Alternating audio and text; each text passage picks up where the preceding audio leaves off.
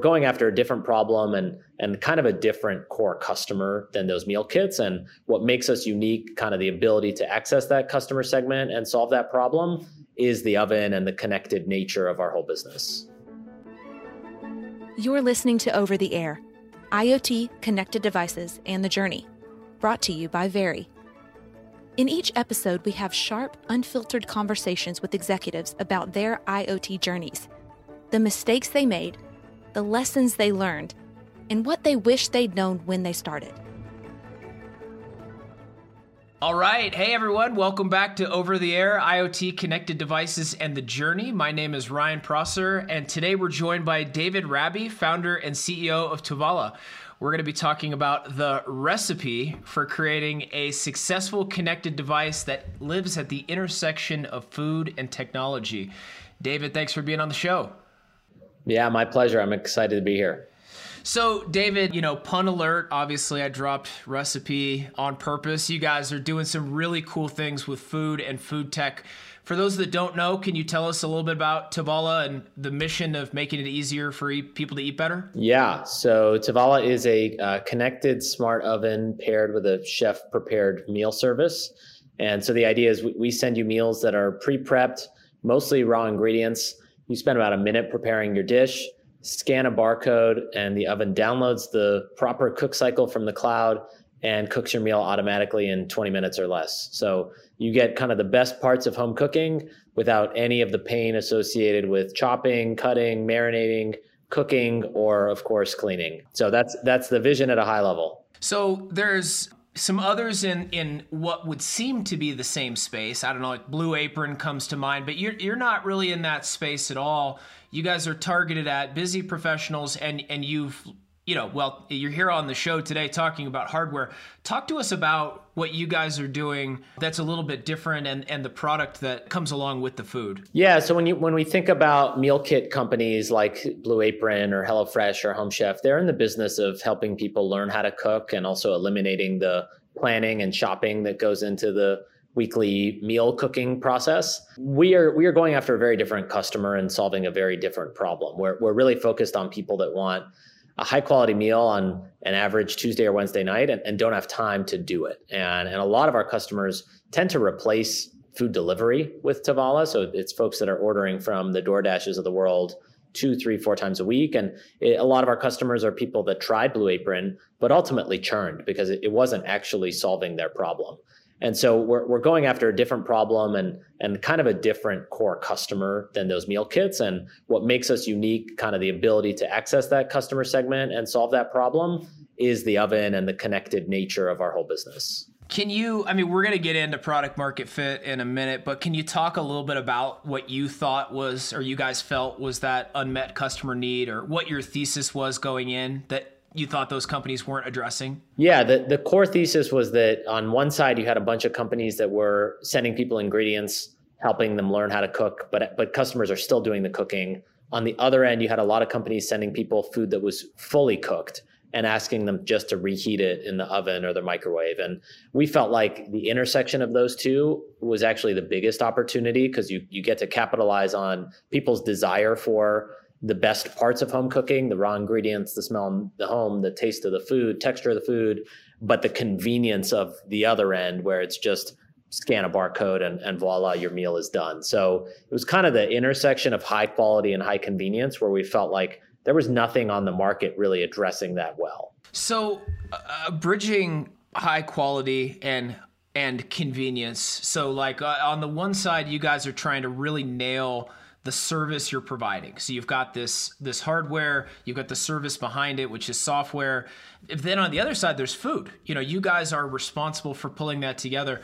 That's at least from our point of view, very unusual. Can you talk about bridging?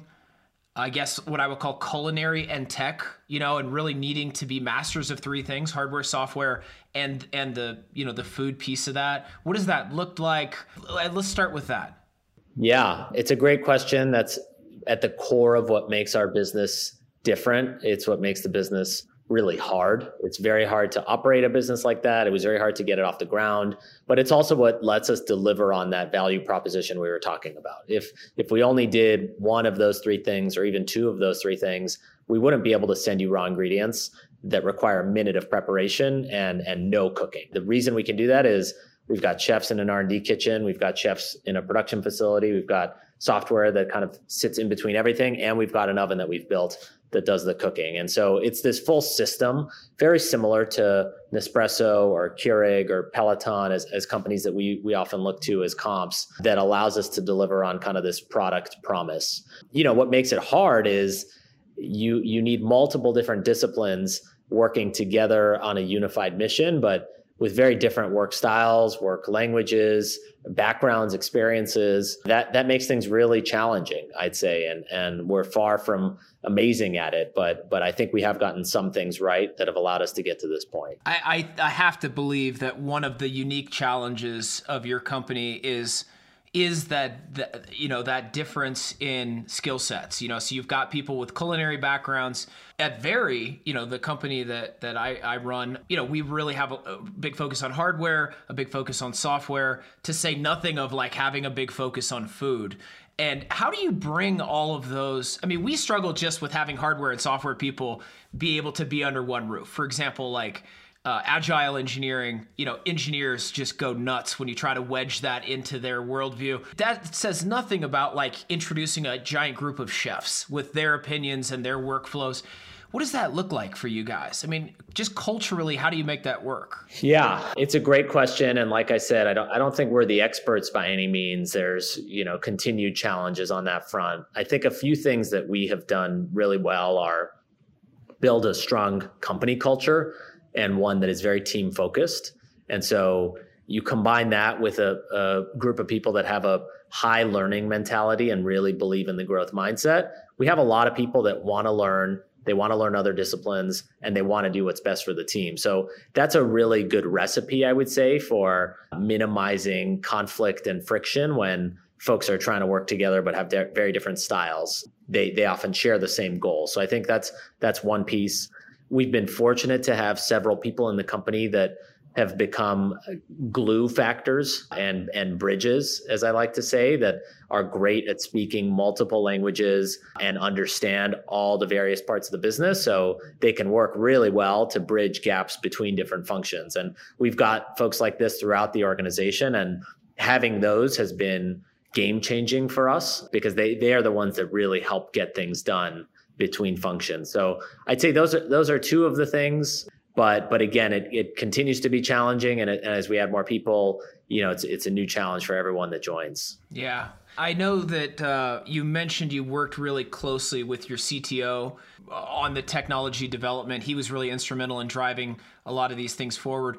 Do you, when you think about the technology side of the business, like from a chicken egg perspective, did you first view this as or I guess did you first and foremost view this as a software problem or a hardware problem on the technology side of, of your approach? I mean, we hired our first software engineer and first hardware engineer within a, a month of each other. So hard to say which one was a, a bigger obstacle. I think probably hardware at the time just felt a little more front and center and, and higher risk and bigger challenge in some ways. But frankly, we, there's never, you know, if you think about the three stools, the software, hardware, and food, we, we really haven't ever been at a point where it's like, well, one is 10 times more important than, than the other two. I think right. really what makes the business go is that all three of those are really important. And, you know, for, for some parts of the organization, some are more important than others. For our customers, some are more important than others. But net net what makes the business really special is that all three of those have to be really important and we have to be really good at all of them. Did can you talk about the so like focusing for a minute on the hardware and then let's move to product market fit. I'm always super interested in how people what that journey looked like but but just staying on, on the product for a minute you guys have this oven that you know helps people prepare the food it scans the barcode it's like very integrated with the software. To call it just an oven i think underserves what you guys have developed. But for people out there listening that are building a hardware product they either know or they will so- soon learn hardware is very hard.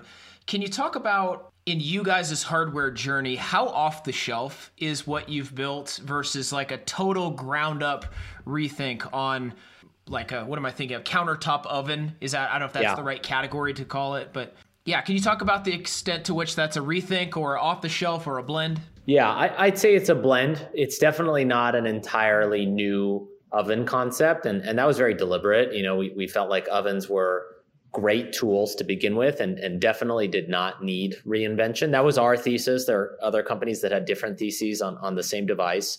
Uh, and especially as we thought about what was the primary use case for our customers. And, you know, the, the core use cases, you order our meals, you scan a barcode and, and it cooks automatically. And we didn't need to recreate the oven to deliver on that. So we, we worked with companies that were already making countertop ovens. Some of the, the critical changes that we had to make, though, uh, our ovens are steam ovens, first off. So that allows the, the food to be a lot juicier when you cook it. So they all have, you know, we've got two generations of ovens. Each of them had different mechanisms for storing and boiling water and, and generating steam within the chamber. But it gives the chefs another lever of a different way to heat up the food. And sometimes the steam is combined with dry heat, which is a very powerful way to cook that's pretty uncommon in the home. It's it's it's quite common in the commercial space, but you don't see a ton of steam ovens in in folks' homes. So that was kind of one piece, and then the second piece is is the connected side. So the oven is Wi-Fi enabled, and and that allows us to do a whole host of things, uh, including updating our recipes every single week, depending on what's landing in your homes, uh, adding recipes for you to make yourself to the app, adding grocery items that can cook just by scanning a UPC code. Uh, so, so those are all things that are enabled by the, the Wi-Fi connection, and and that was a, a major change that we had to make to the the ovens that we were working with, and then you know design elements, branding elements, some UX things that we did ourselves as well. So, shifting a little bit now to product market fit, you talked about you know this is an un, uh, unusual in the home way to cook, uh, allows the chef some flexibility, provides an outcome that people love as far as the quality of the food one of the questions I ask everybody on the show is how did you know you were building the right thing? Hardware is so scary, you know, because you make you make it first and you find out later if anybody actually wants the thing.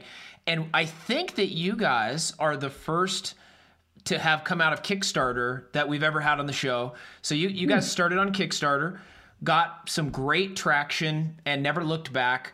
Can you talk about you know, I, I it, yeah, can you talk a little bit about that journey? Sure. Yeah, it's a great question. Uh, first off, really humbled that we're the first Kickstarter company to be on the podcast. Uh, a little surprised, but that's awesome to hear. Yeah, so we did Kickstarter about a year before we actually were in homes. And the goal there was first, prove out some demand for the product. And second, get a base of early adopters that we could kind of test things on. Up until that point, we had done a lot of beta testing, just putting the hardware in homes, making the food ourselves. The hardware was pretty different. It was something we bought off Amazon and modified. And, and that gave us some early evidence that people liked what we were doing, but but very nascent and informal.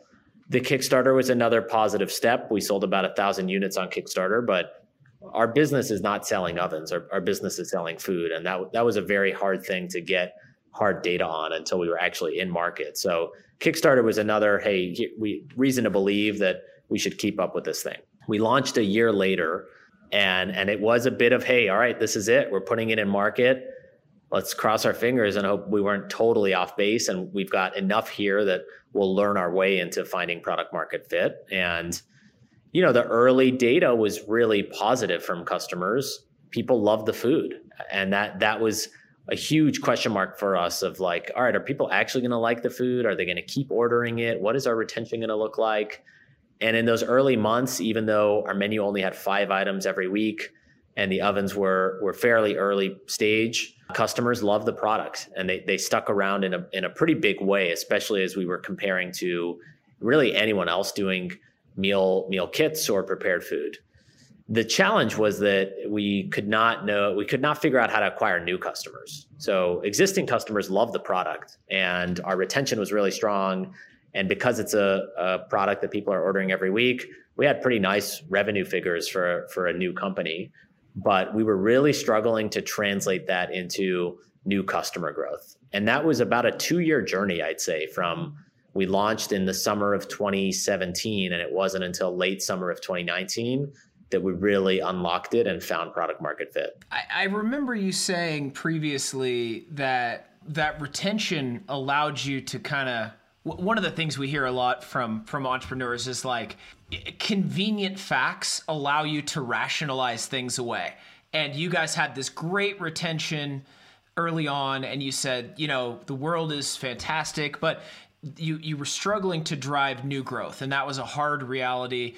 You, you discovered that it wasn't a product problem, I believe, is the, the yep. discussion from previous, and that there was a lot of, but that like elevating marketing really unlocked things for you. Can you talk a little bit about that journey and what it looked like to, I don't know if that was customer education or awareness, or maybe you can tell us a little bit about that. Yeah. So the way we got there is we kind of went back to basics.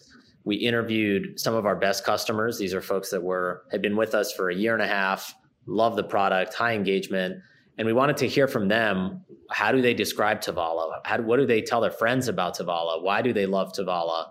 And we did uh, 10 or 15 of these interviews and really started to pull out some common threads between all of those. So that was kind of part one. Part two, we went and interviewed people that had spent a lot of time on our website and not actually purchased. And we got them on we paid them got them on the phone and just asked them why. What what are the reasons you didn't get over the hump? Because clearly something resonated with you that you were going to spend three four five minutes on our website. And from there we got another list. We took those two things rebuilt the brand rebuilt our website and redid our pricing strategy. And those were the three major levers that we used to drive up our conversion rate, which was the real metric we were tracking. We, we, you know, at the time we were acquiring a certain percentage of customers that landed on our website. We needed to get that percentage up by about 20, 30%. And if we could, the economics would start to really make sense around LTV to CAC and starting to scale spend on our website and, and really start to drive growth. And, you know, the new website brought a lot more trust for consumers. It helped educate around what we were doing. It answered some very fundamental questions for customers about what this product is, how it works, what it isn't. And then the pricing strategy really reduced the barrier for folks to get in and try the product. And, and those things were massive, massive levers for us. And it was almost like overnight, things started to click and, and we had more demand than we could actually fulfill. Interesting. So it sounds like there was a number of small iterations, but a few eureka breakthroughs, and pricing was one of them. Yes. And then, not to discredit or diminish, you know, these uh, this these hard earned lessons that you guys used to to drive growth, but I'm guessing COVID was probably pretty good to your business. Is that fair to say that during a time when people are in their home? A company like yours has become I, I, did you i'm guessing you guys had a pretty good 2020 yeah yeah. Covid was was certainly very good for us. I think we're re- really fortunate that we found product market fit seven months before covid sure because yeah. it, it gave us a lot of credibility with investors when we went to raise money during covid that hey once once this thing starts to pass and normalize a little bit our business is not going to fall apart because we grew. We grew about three and a half, four x before COVID. You know, from that point when we found product market fit. Uh, but then COVID was definitely a boon. You know, it was a huge driver of demand for us. Usage went up. Really, every metric went up and to the right, and did for a long period of time. Operationally, it was hugely challenging because I bet we we produce our own food, so we we employ a lot of people, and especially those first few months when no one knew left from right and we, we didn't really know what COVID was and how to keep our team safe, but we had to continue operating to stay in business. Those were very, very difficult times. And, and on the supply chain side as well, just getting product from our manufacturing partners overseas was a huge challenge and, and maintaining inventory was hard. And then similarly on the food side, prices for commodities were spiking, products were short, you know, huge shortages, things like that that were just unique challenges we hadn't dealt with before. But from a demand standpoint, it was great. 2020, we, we grew the business a ton. I, I've seen before where some environmental boon me, environmental meaning like outside force breaks it uh, in your favor in the favor of a company but they haven't solved the core issues it can actually be one of the worst things that could possibly happen because it puts everything on steroids for a brief period of time but it's not sustainable. And to your point about like having solved the product market fit issue uh, beforehand you know you had a repeatable process you had a sustainable business model and then this just kind of put gas on the fire. Is that a fair yep. characterization? A hundred percent. A hundred percent. So everybody that we've ever had on the show that that is an entrepreneur has had to solve some version of their company at one point was on the wrong side of impossible. No company worth owning isn't in some way on the wrong side of that line initially. You solve it, it's valuable, no one else has, you know, not at your price point or in your way or whatever. Can, can you talk about for Tovala what that's looked like, what you guys needed to solve? Could be software, hardware, culinary. It could be more than one thing, but what, what was one or some of those things that you really needed to solve for to be here today having the success you're having? Oh, so many.